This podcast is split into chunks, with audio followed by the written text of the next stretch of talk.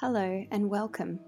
Dr. Ashleigh Smith here, founder and creator of the Glimmer Podcast online program for managing grief after stillbirth or neonatal loss.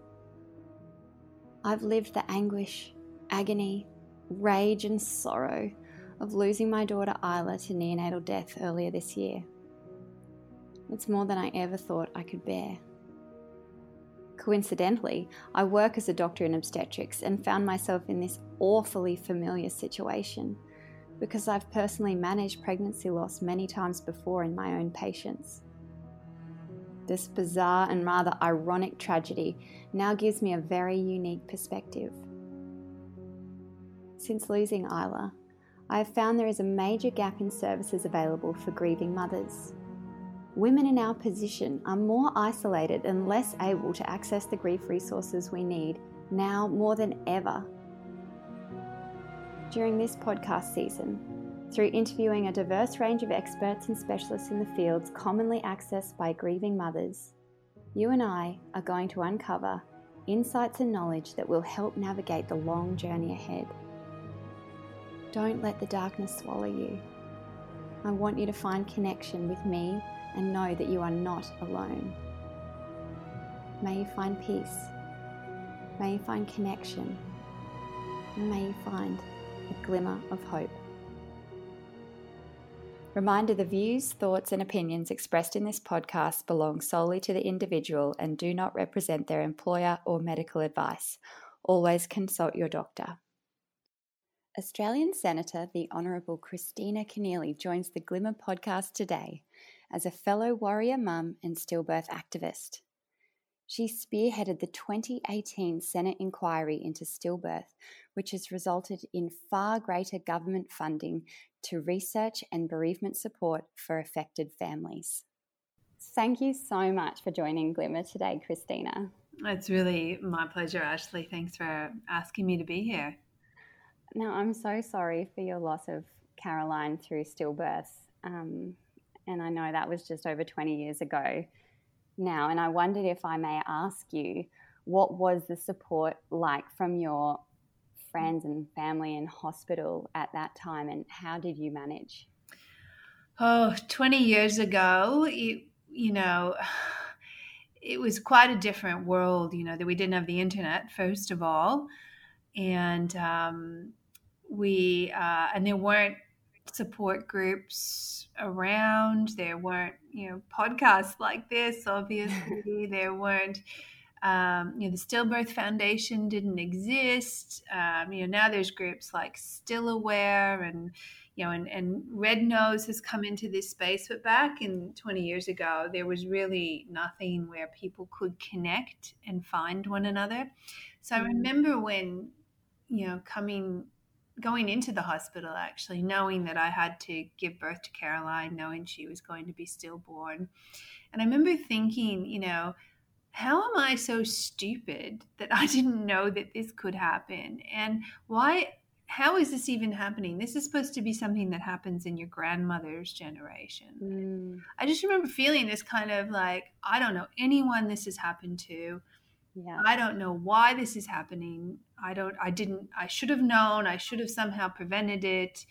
You know, and just these, you know, like I joined some club that I never knew existed and I didn't really yeah. want to be a part of. And, and I have to say, the hospital itself, I was very fortunate compared to some other women uh, in that, you know, and I, I, I, say that because I've heard lots of stories now from mm. other women. Um, you know, I was at the um, Randwick Women's Hospital here in Sydney, and so maybe I just got lucky in that I had a doctor who'd, you know, who was quite experienced um, with these kinds of situations, and I would, had a social worker through the hospital who was amazing, and so I was very lucky in that sense, but. Um, it was a very isolating experience and it was isolating in that you know i just didn't know anyone else and i didn't yeah. know how to find them and then secondly it was isolating because so many people didn't know how to talk to to me or my husband about it and so yeah and i don't blame them but there was a in the end i think while you know, we had a funeral and people came to the funeral and people were supportive. I think for a long time, a lot of our our friends just really didn't know how to speak to us about it. And the funeral, I can imagine. I mean, I we didn't have a funeral for Isla, but mainly because we were paralyzed of not knowing what we would say mm. and not knowing, you know, like a normal funeral, you get a a eulogy and people share good stories about it and it's just yeah. oh, it's just terrible to have to try and organize that in amongst that time of your life yeah I, I, I understand that completely like it's just so overwhelming and you know i think particularly you know for me it was certainly the first funeral i was responsible for. You know, yeah. I, I, I, all my, you know, my parents are still alive, and you know, I just, I hadn't even really been involved in any of my any funerals before, so this is the first one I'd had to organize, and I think, um, again, going back to kind of the pre-internet times. Um, the funeral was actually a way for people to come and show support, oh, and it was oh, actually course. a point of which we could connect with others. Um, so in that way, it was almost a bit of a, a supportive and an emotional release. Um, but that being said, also before the internet, you know, we we literally had to send out notices to people, like oh. essentially to say this has happened. What do you mean, like a like a like card a letter in the mail? Yeah, we actually oh. printed up a card. Oh my god! What happened because you know how else were people going to know? Short of us phoning everyone, which I wasn't going to do. Oh um, my god! So yeah, I, I, think you know, and I think too because um, you know, and I know each family is different. I have a girlfriend who um, who had a, a stillborn baby and you know they had a private cremation and because that was for them what they wanted to do so everyone mourns differently mm. and in their own way but i think particularly my husband and i are, are you know with members of a church and for us at least there was a structure there we could borrow and use yeah, um, yeah. For, for a funeral um, but uh, it was it was just gut wrenching to have and uh, you know i i'm glad i did and i'm glad i have a grave site to visit but um, yeah. yeah was the church and your faith helpful throughout those say early years um yes and no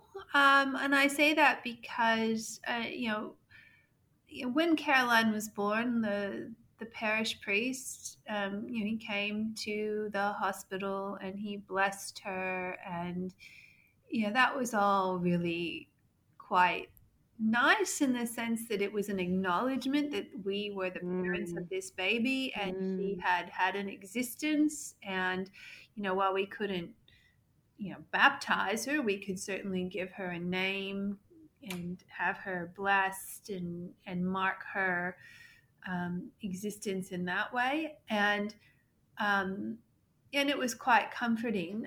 I think the thing that over the next few years really got to me was this. it was a lot of anger, you know, that my yeah. daughter wasn't with me, and you know, while yeah. I believe that you know our earthly existence isn't the sum total of our existence that i think there's some mm. form of existence beyond that. And that was comforting that you know caroline hadn't just simply disappeared.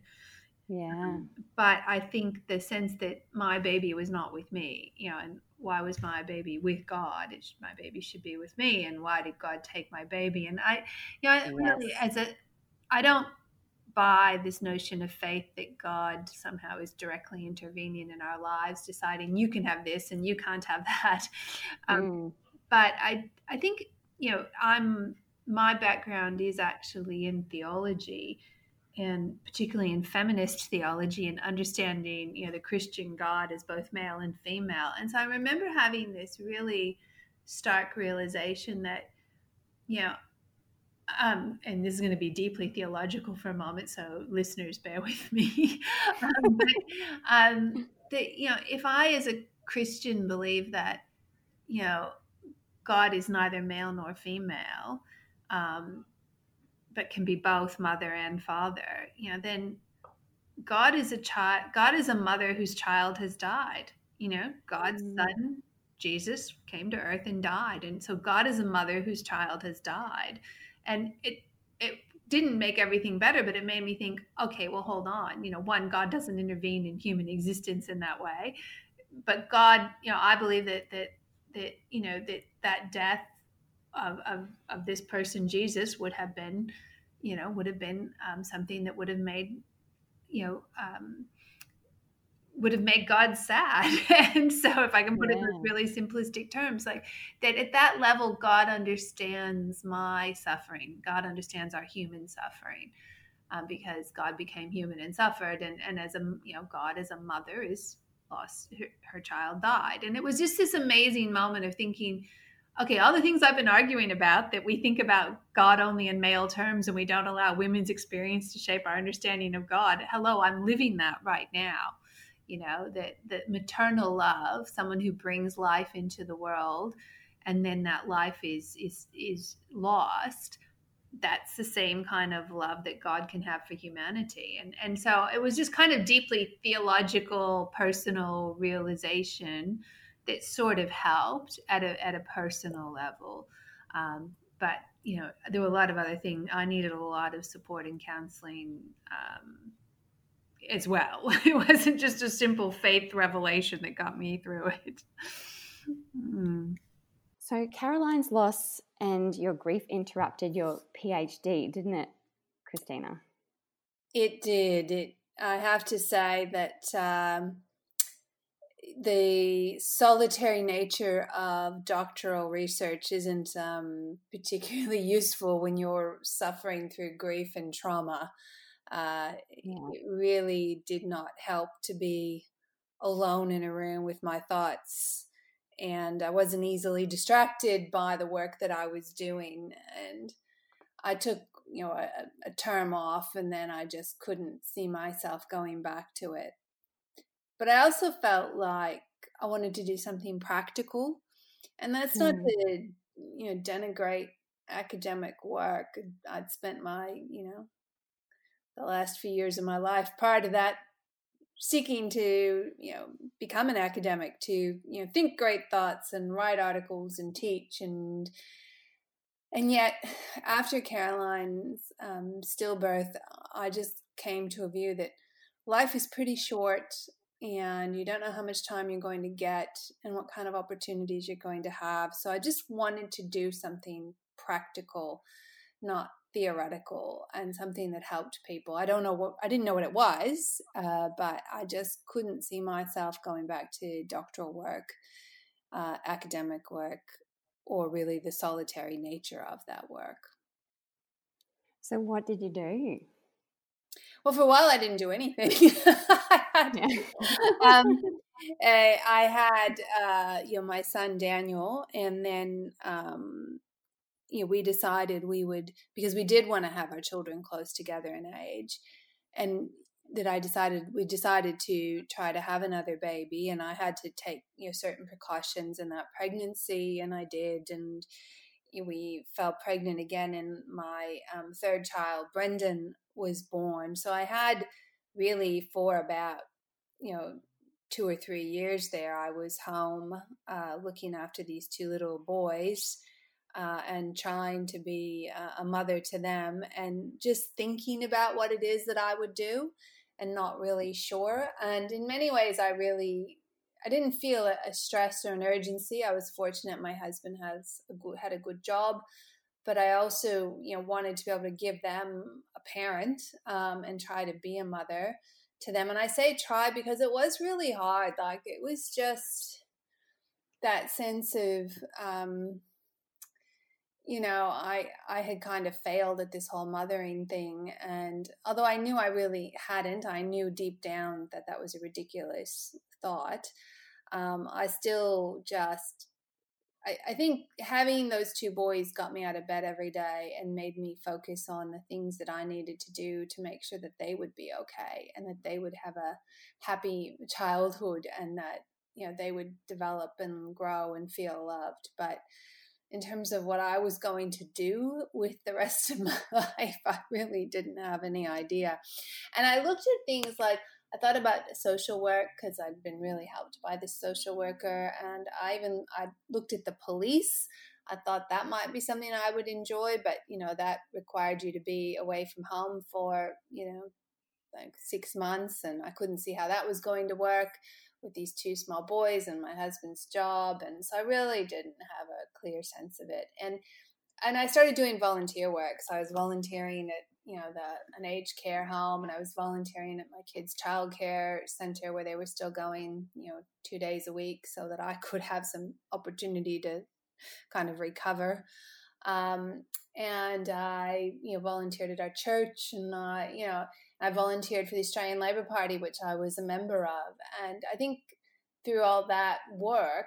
Um, you know, I got more involved with the party, which meant in 2002 when they were looking for a woman uh, to run in the seat, the state seat where I was living, I was you know active and involved, and they knew me, and um, I kind of fit the bill for what they wanted at that point. So, you know, it kind. I always say that you know, running for politics. Although I'd studied politics at uni and I loved politics, it really hadn't been something on my radar uh, largely because I'd been a migrant to Australia. But um, you know, when the party asked me if I would consider running, I was really keenly interested because it just seemed to fit all my desire to do something practical and my love of politics and my view about the importance of community and social justice. So I was very lucky in that that came along.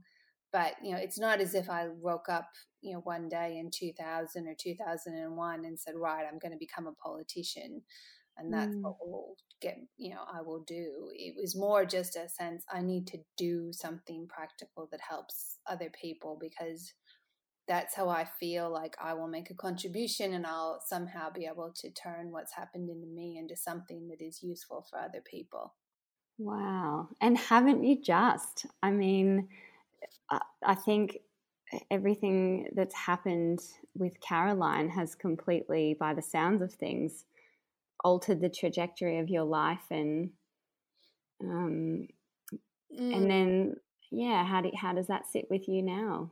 Uh look it has utterly altered the trajectory of my life. It you know my life uh, has not turned out in any way uh, as i uh, planned that it would um but and but that's okay you know because i think mm at this stage in my life, I'm 51.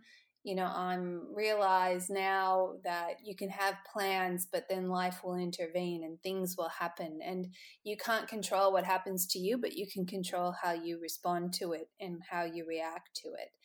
Uh, and yeah, that's not to say that that's easy to do, uh, but um, you know, it very much has changed the course of my life. I, I think, you know, had my life been differently had all my pregnancies gone to plan i'd you know probably have four or five kids right now and i'd probably be an academic and probably only about 200 people in the world would know what i was writing about because that's the nature of research. And you know and that would just be a different life. And it would be it would probably it would have been a fine life. It would have been okay. But you know i just don't know. And I, I will never know because that sliding doors kind of moment happened and and it, mm. and everything changed for me. Um, I think too that I realized once I ran for the the state seat here in New South Wales and was elected, you know that um that that being the mother of a stillborn baby had changed me personally in ways I hadn't quite appreciated that it would.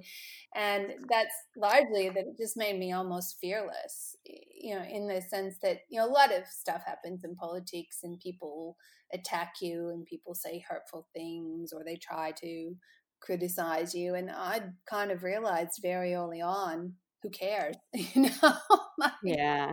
um i've i'm the mother of a stillborn baby. I have gone through this horrible terrible thing and i have survived that. Like you know you someone you know is criticizing me in the newspaper well so what you know? And, and it, it was this strength and it was this fearlessness and this sense that even if something bad happens you'll survive it. And I really think that that has been such a such a strength for me during my political career. And I, I think it's often misunderstood by, particularly, I hate to say this, by my male opponents mm.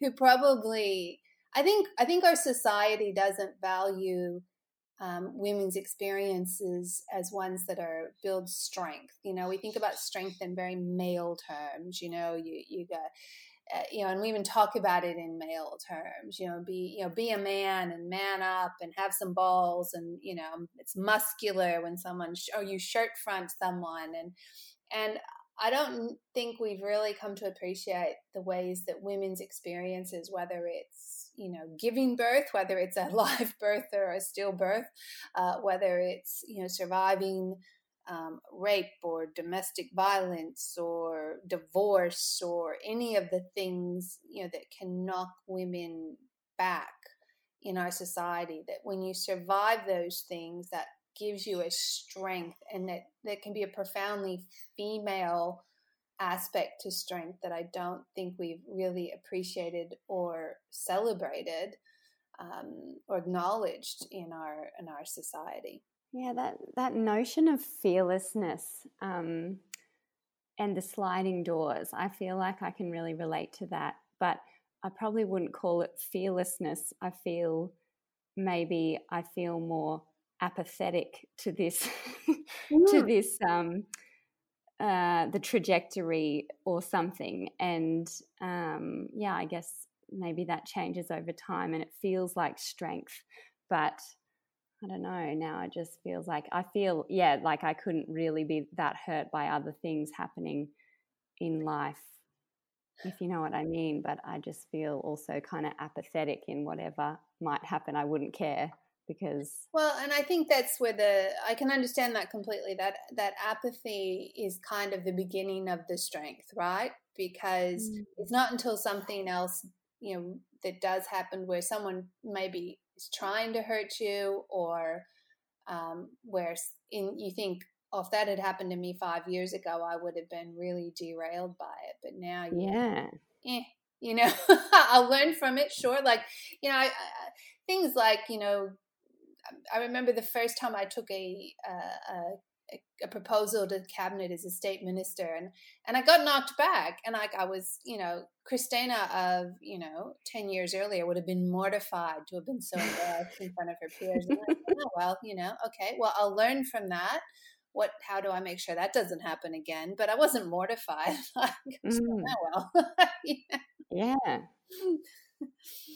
so yeah. Okay. So I really want to talk about the Senate inquiry into stillbirths. Mm.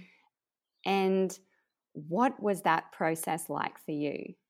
Yeah, I started out thinking it would be uh, a, a, really um, just a really good policy process where we would hear from researchers and we would hear from parents and we would hear from clinicians and we would develop a set of research you know policy recommendations about funding and research and priorities and that you know we would produce this good policy document at the end and and, and we did do that. Um, I think going into it, I probably underestimated the extent to which it would be emotional for me, uh, for my staff, for my for my fellow committee members, for the Hansard and other parliamentary staff and the the committee secretariat. Like, it was a really full on inquiry in the sense that we had we had i can't remember something close to 400 submissions. And just to put that in context like sometimes an inquiry will only get about 12 or 15 submissions. So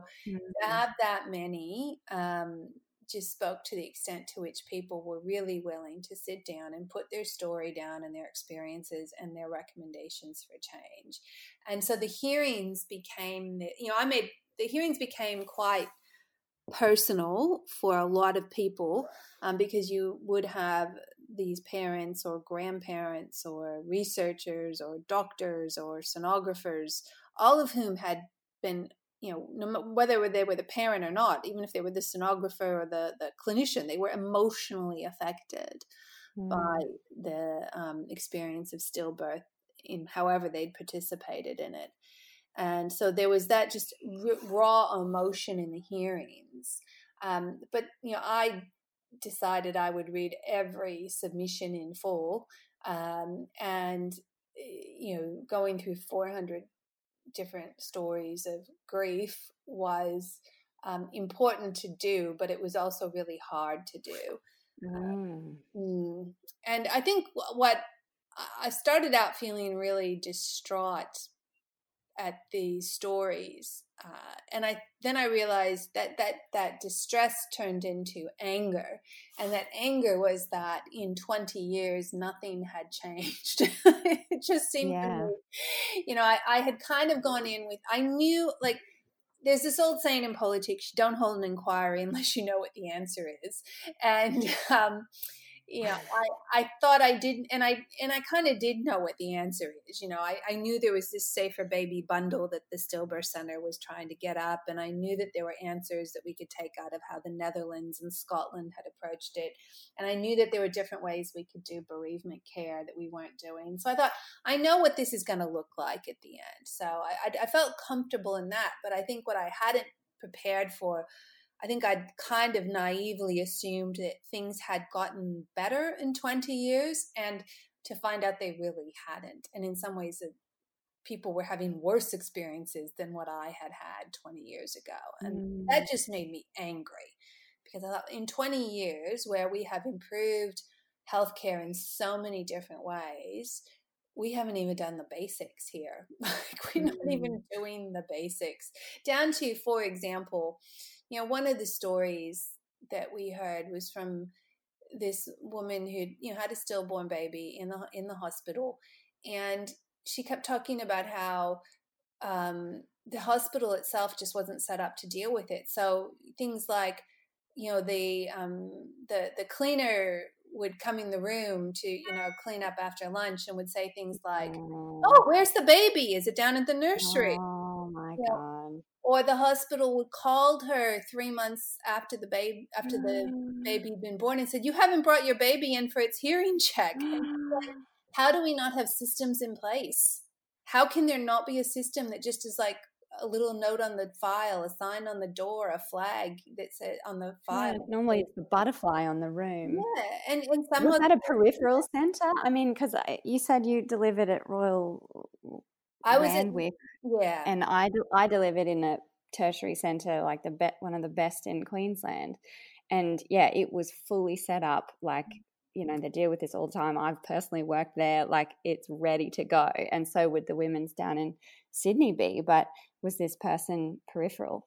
Yeah, she was just in your in the maternity ward of her local hospital and they were just not set up for it. And unfortunately, mm. she wasn't the only one. But I just remember her giving evidence and thinking, "Oh, for goodness sakes!" Like, yeah.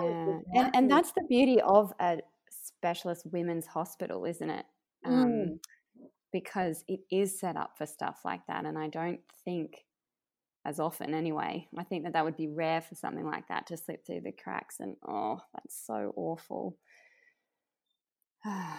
okay, so then the um, so you read all of those four hundred submissions, and I would just, I don't even know how you would manage that emotion. uh, yeah, look, I think it was uh, one thing I know about me is I need to feel one I one I know that um, I sorry about that beep. I'll start that answer over so your people can edit out that beep, and I'll try to yeah. figure out how to turn that off. Um, so one thing I know about me is that I don't tend to get emotional in public unless it's on this issue. Um, I can yeah. largely handle, you know, difficult situations in public um, but on this issue, I do feel an overwhelm, an overwhelming mm. sense of sadness, and and will be moved, and that's okay. But I just thought I can't be mm. sobbing in these hearings. I need to mm. experience this emotionally before I can start to experience it intellectually and in a policy sense, and think about what it means. Um, but um, it really was important to um, to think about it emotionally first um, because you know, emotions are important, but I also wanted us to be able to move in the in the public hearings from a sense of people just feeling sad like i mean journalists or other people who were watching the hearings i didn't want them to just think oh this is all so sad mm, i wanted them to mm, also yes. think that there were solutions here and yeah. it was about being able to move it to that and i think too for the parents they particularly yes, they wanted acknowledgement of their story and their experience, but they also just desperately didn't want it to happen to again or to anyone else. Yes. Yeah. And so there was a real generosity there of their sharing that, you know, we also needed to honor and get, you know, to a recommendation that arose out of fixing whatever went wrong in their experience. And you personally, did you feel that there was something when you look back that was preventable for Caroline? Uh, because I know you would have gone through that with a fine tooth comb, like we all have. Yeah. so I mean, the the I I was I feel that it's that's almost unknowable in my circumstance. You know, we had a um, we had a, a autopsy done, which again I just was one of the things I found so surprising in the inquiry was the extent to which autopsies are not done. I think yeah. I naively assumed that my experience, again, at the Royal Women's, where they had doctors mm-hmm. who had to to me about this and my husband, and they were able to help us, you know, make the decision and understand the value of having that done.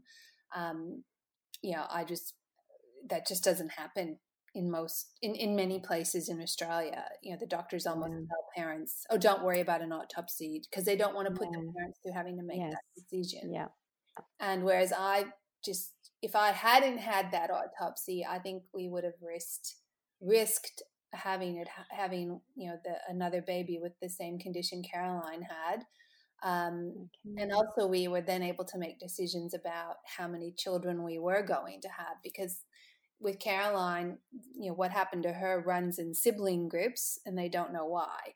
And so, whether it's genetic or environmental or just one of those weird things, but it does tend to happen more often in sibling groups. So, you know, we were able to, in hindsight, I don't know if we would have been able to prevent it or have done anything to that would have prevented it. There were some steps we could take in a subsequent pregnancy to help reduce the risk but you know the doctors were pretty clear to it with us that you know we still ran a risk um, with every pregnancy we I might have that this would happen again. So you know mm. I found it very useful for me. I think that the thing that I would have preferred um, in in hindsight is just having had more information before I was laying on the sonographer's table being told that my baby wasn't going to survive.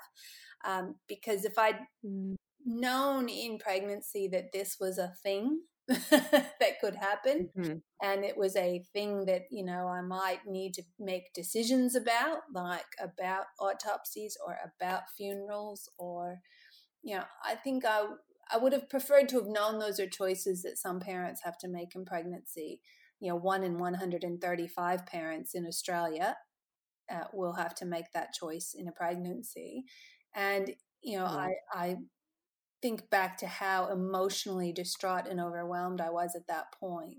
And I don't know that I would have done anything different, but I would have preferred to have at least thought through what choices would I have made. It's it's that thing about, you know, the you know, the the airline tells you the worst thing that's going to happen when you get on a plane and you make mm. you, know, you know what you're going to do if they tell you how to minimize the risk. I think in pregnancy we would be better off telling women and and parents these are the things that can happen and these are you know and when that does there there will need to be other choices that need to be made. Hopefully that won't happen for you but you know i wouldn't want you to go through pregnancy not being aware of that. And i think that kind of conversation should happen in every um, instance where a woman is going through pregnancy and receiving um, you know medical care. That should just happen and it doesn't today this podcast is brought to you by the Glimmer three week online program, designed to help manage the grief after pregnancy or newborn loss through peer support, daily specialised meditations, and video content. Glimmer will help you to feel connected and less isolated and alone because you are not alone in this grief. Pregnancy loss affects thousands of women every week. Don't let yourself do this alone. Feel the connection and support. Learn tools and techniques that actually help manage grief after pregnancy or newborn loss. Develop strategies that you can bring with you into the rest of your life. Devote as little as 10 minutes per day, and you will see the transformation that the Glimmer program can offer you in just three short weeks. If you would like to buy this program for yourself, a family member, or friend, or simply want to contribute to the continuation of this podcast and social movement helping families affected by the loss of a baby, go to theglimmerproject.com. Yeah, that's that's interesting because um, I guess I personally took it for granted that I did already know exactly how to manage what happened um, to Isla, and because I've worked in obstetrics for years, and it is just such a well-worn path that we, you know, as doctors manage all the time, mm. and so I could mentally make very clear, swift decisions.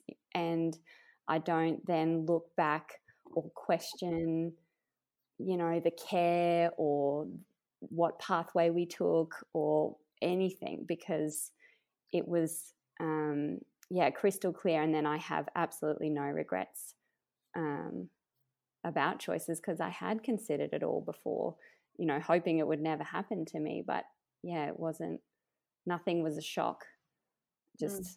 other than the obvious shock that happened.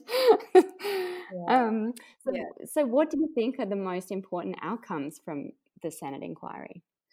Well, first of all, that we even have a um, national set of recommendations. I mean, this is the first time we've had a national set of recommendations about stillbirth in Australia, uh, which is mm-hmm. somewhat extraordinary, uh, but there it is.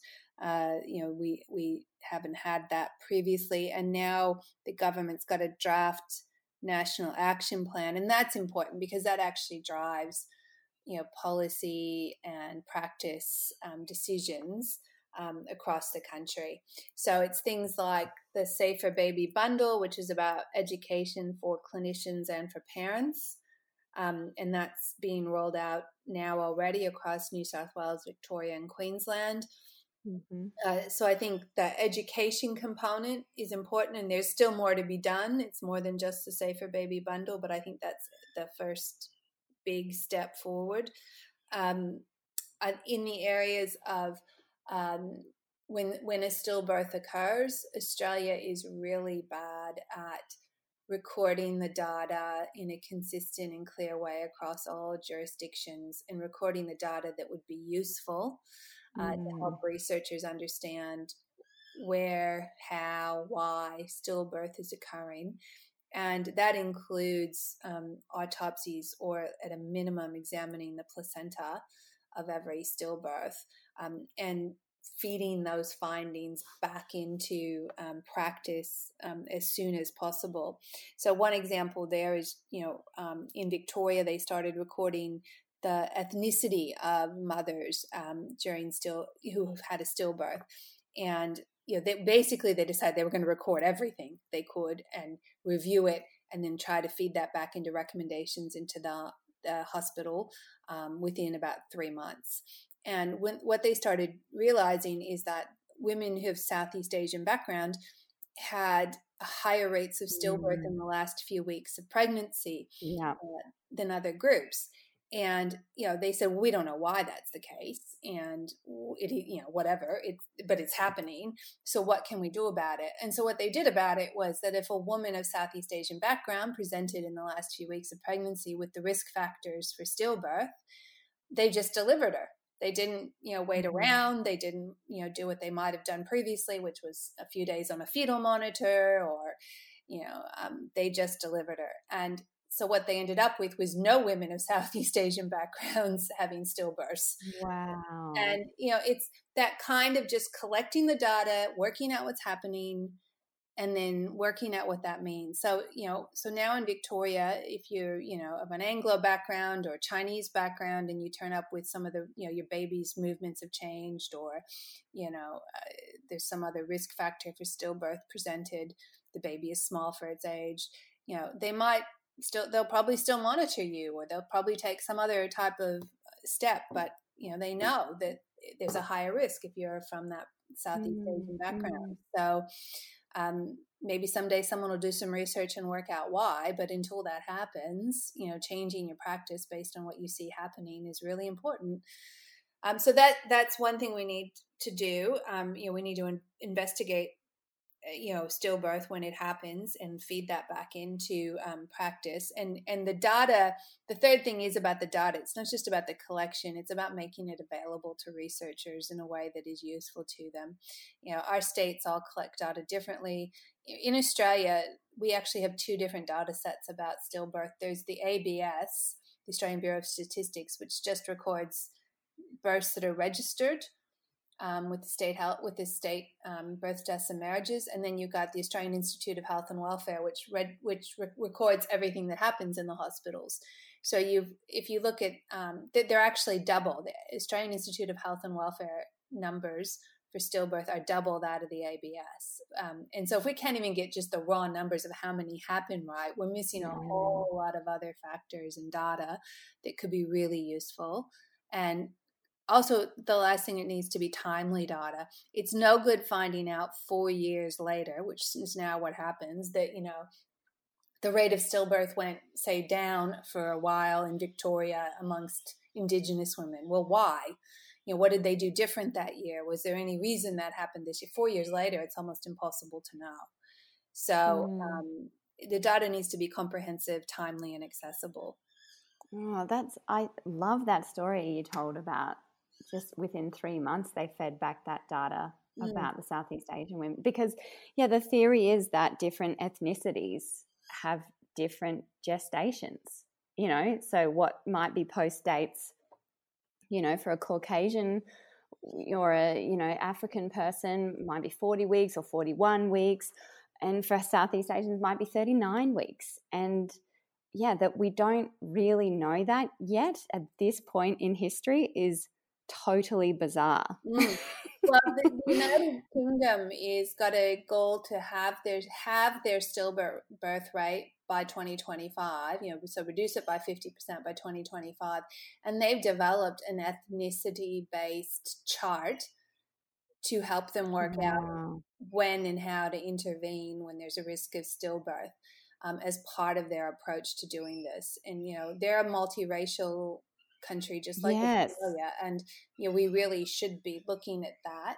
Um, the other things that are, you know, of course, in Australia, we know that women from rural and regional backgrounds have higher rates of stillbirth, and that's largely about access to consistent um, care. Um, we know that Indigenous women, for a range of um, factors, yes. almost double the rate of stillbirth, and that's about care, and that's about a range of other things that you know affect the overall health um, of Aboriginal people in this country. Um, and then we also know that women who migrate to Australia almost doesn't matter where they've come from. Um, for the 10 years after they've migrated, they have higher rates of stillbirth.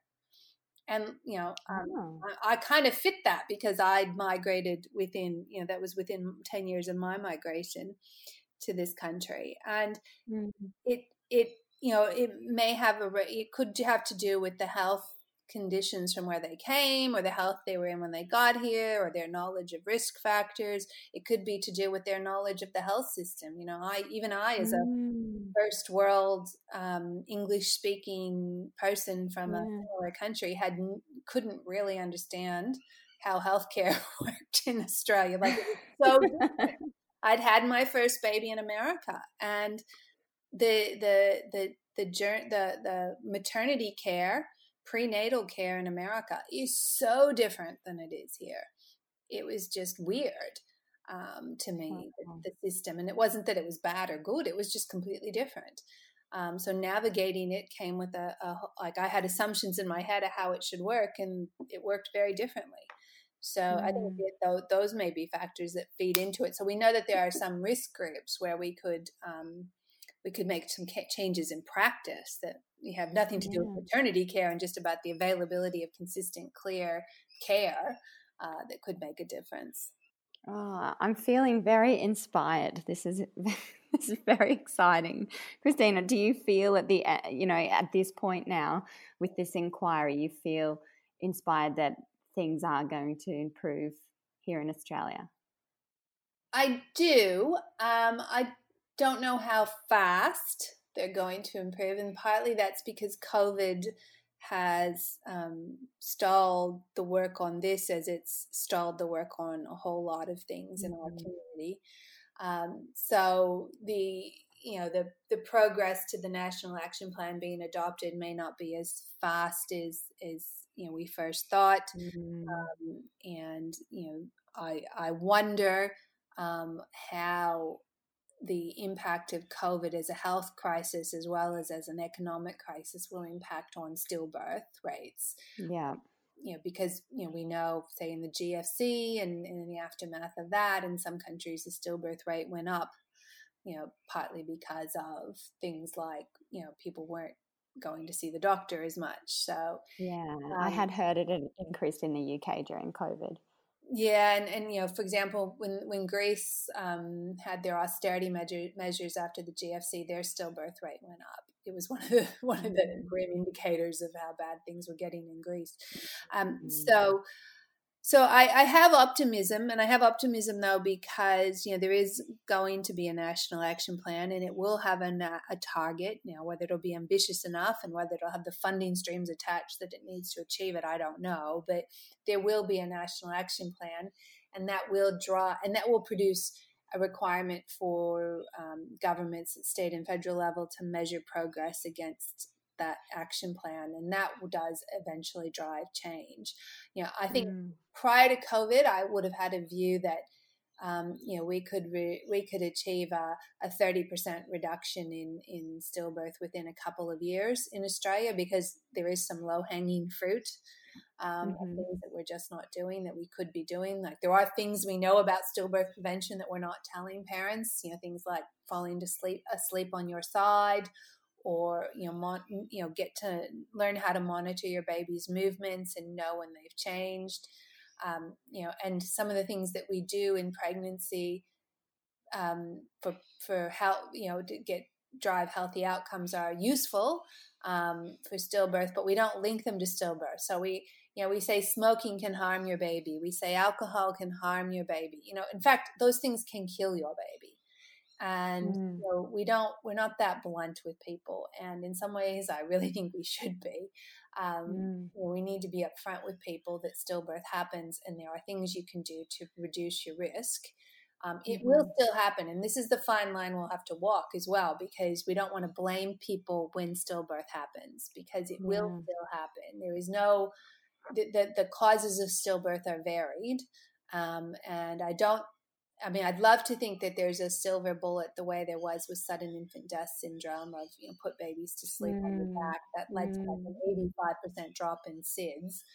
Um, you know, but that being said, you know, the Netherlands has had something like a 60% drop in stillbirth once they, you know, just decided to aggressively um, make it a priority. So, you know, I think uh, there's, there is actual proof that this can be done there is a plan that has been started to put in place, and people are starting to talk about it publicly, which is really the most important thing because, you know, for such a long time, nobody talked in public about stillbirth.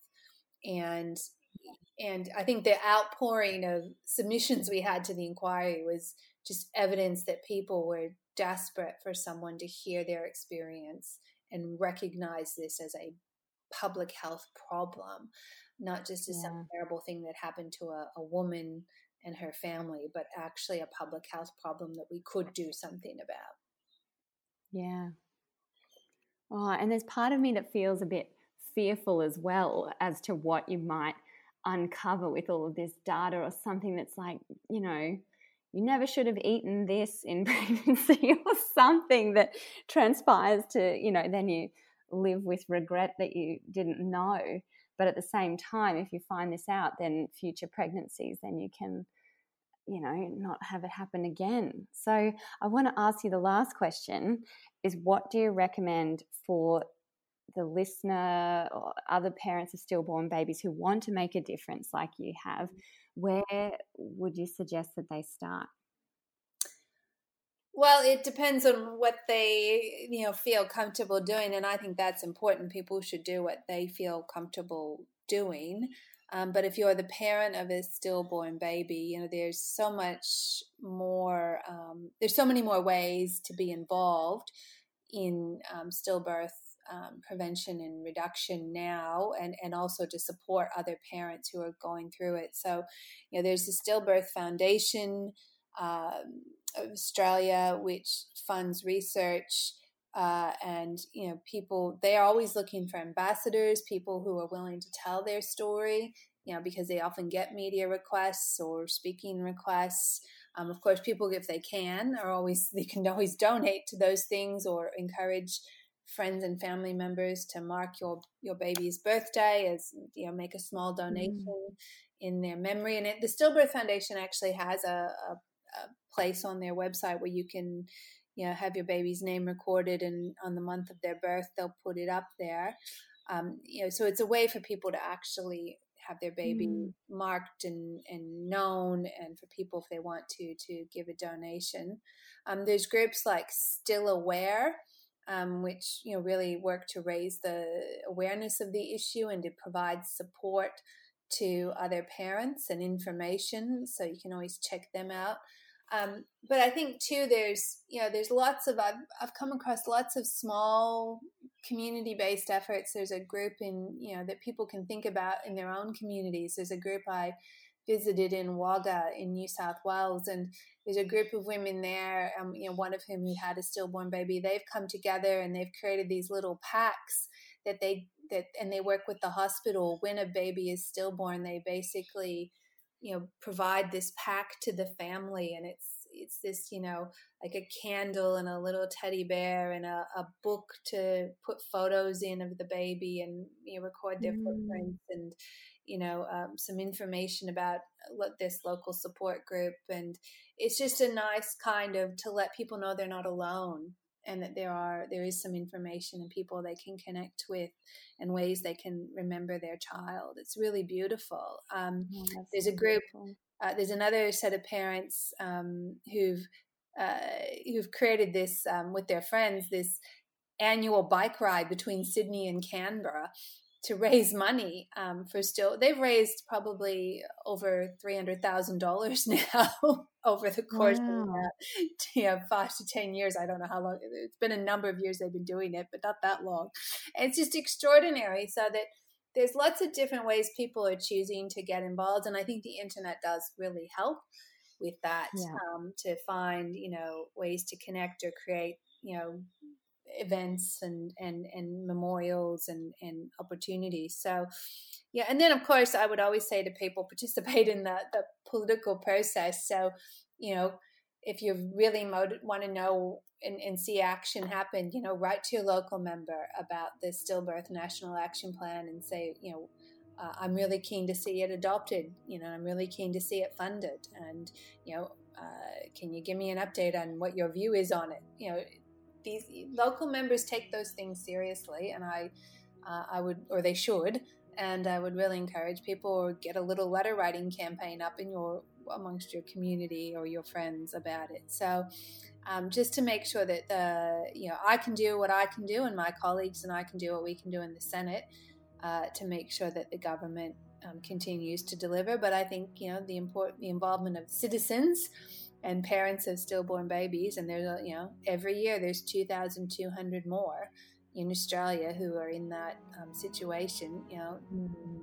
over 20 years we've got you know nearly 50000 people who you know in australia who have had that experience and you know they and their their parents and their siblings and their friends all speaking up does make a real difference oh that's a great way to finish off. So, thank you so much for your time today, Kristina. I really appreciate it, and I really appreciate what you've done um, in your whole career to help everyone that's gone after you and after Caroline.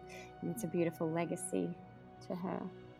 Thank you, Ashleigh, and, and thank you for what you're doing. It's amazing what you're doing to help other parents and and and turning your um, your daughter Isla's uh, life into something that gives hope to others. That's really beautiful as well. So thank you. And to you, dear listener, you're in my thoughts. You are not alone. Just keep going. Keep going. If you're feeling like you need urgent help, call your local hospital, doctor, or 24 hour mental health hotline. For more perinatal grief resources, join the Glimmer program and visit www.theglimmerproject.com. Make sure you click subscribe so you don't miss any future podcast episodes, and spread the word about this podcast to any other woman and her family and friends who are grieving pregnancy or newborn loss. Thank you.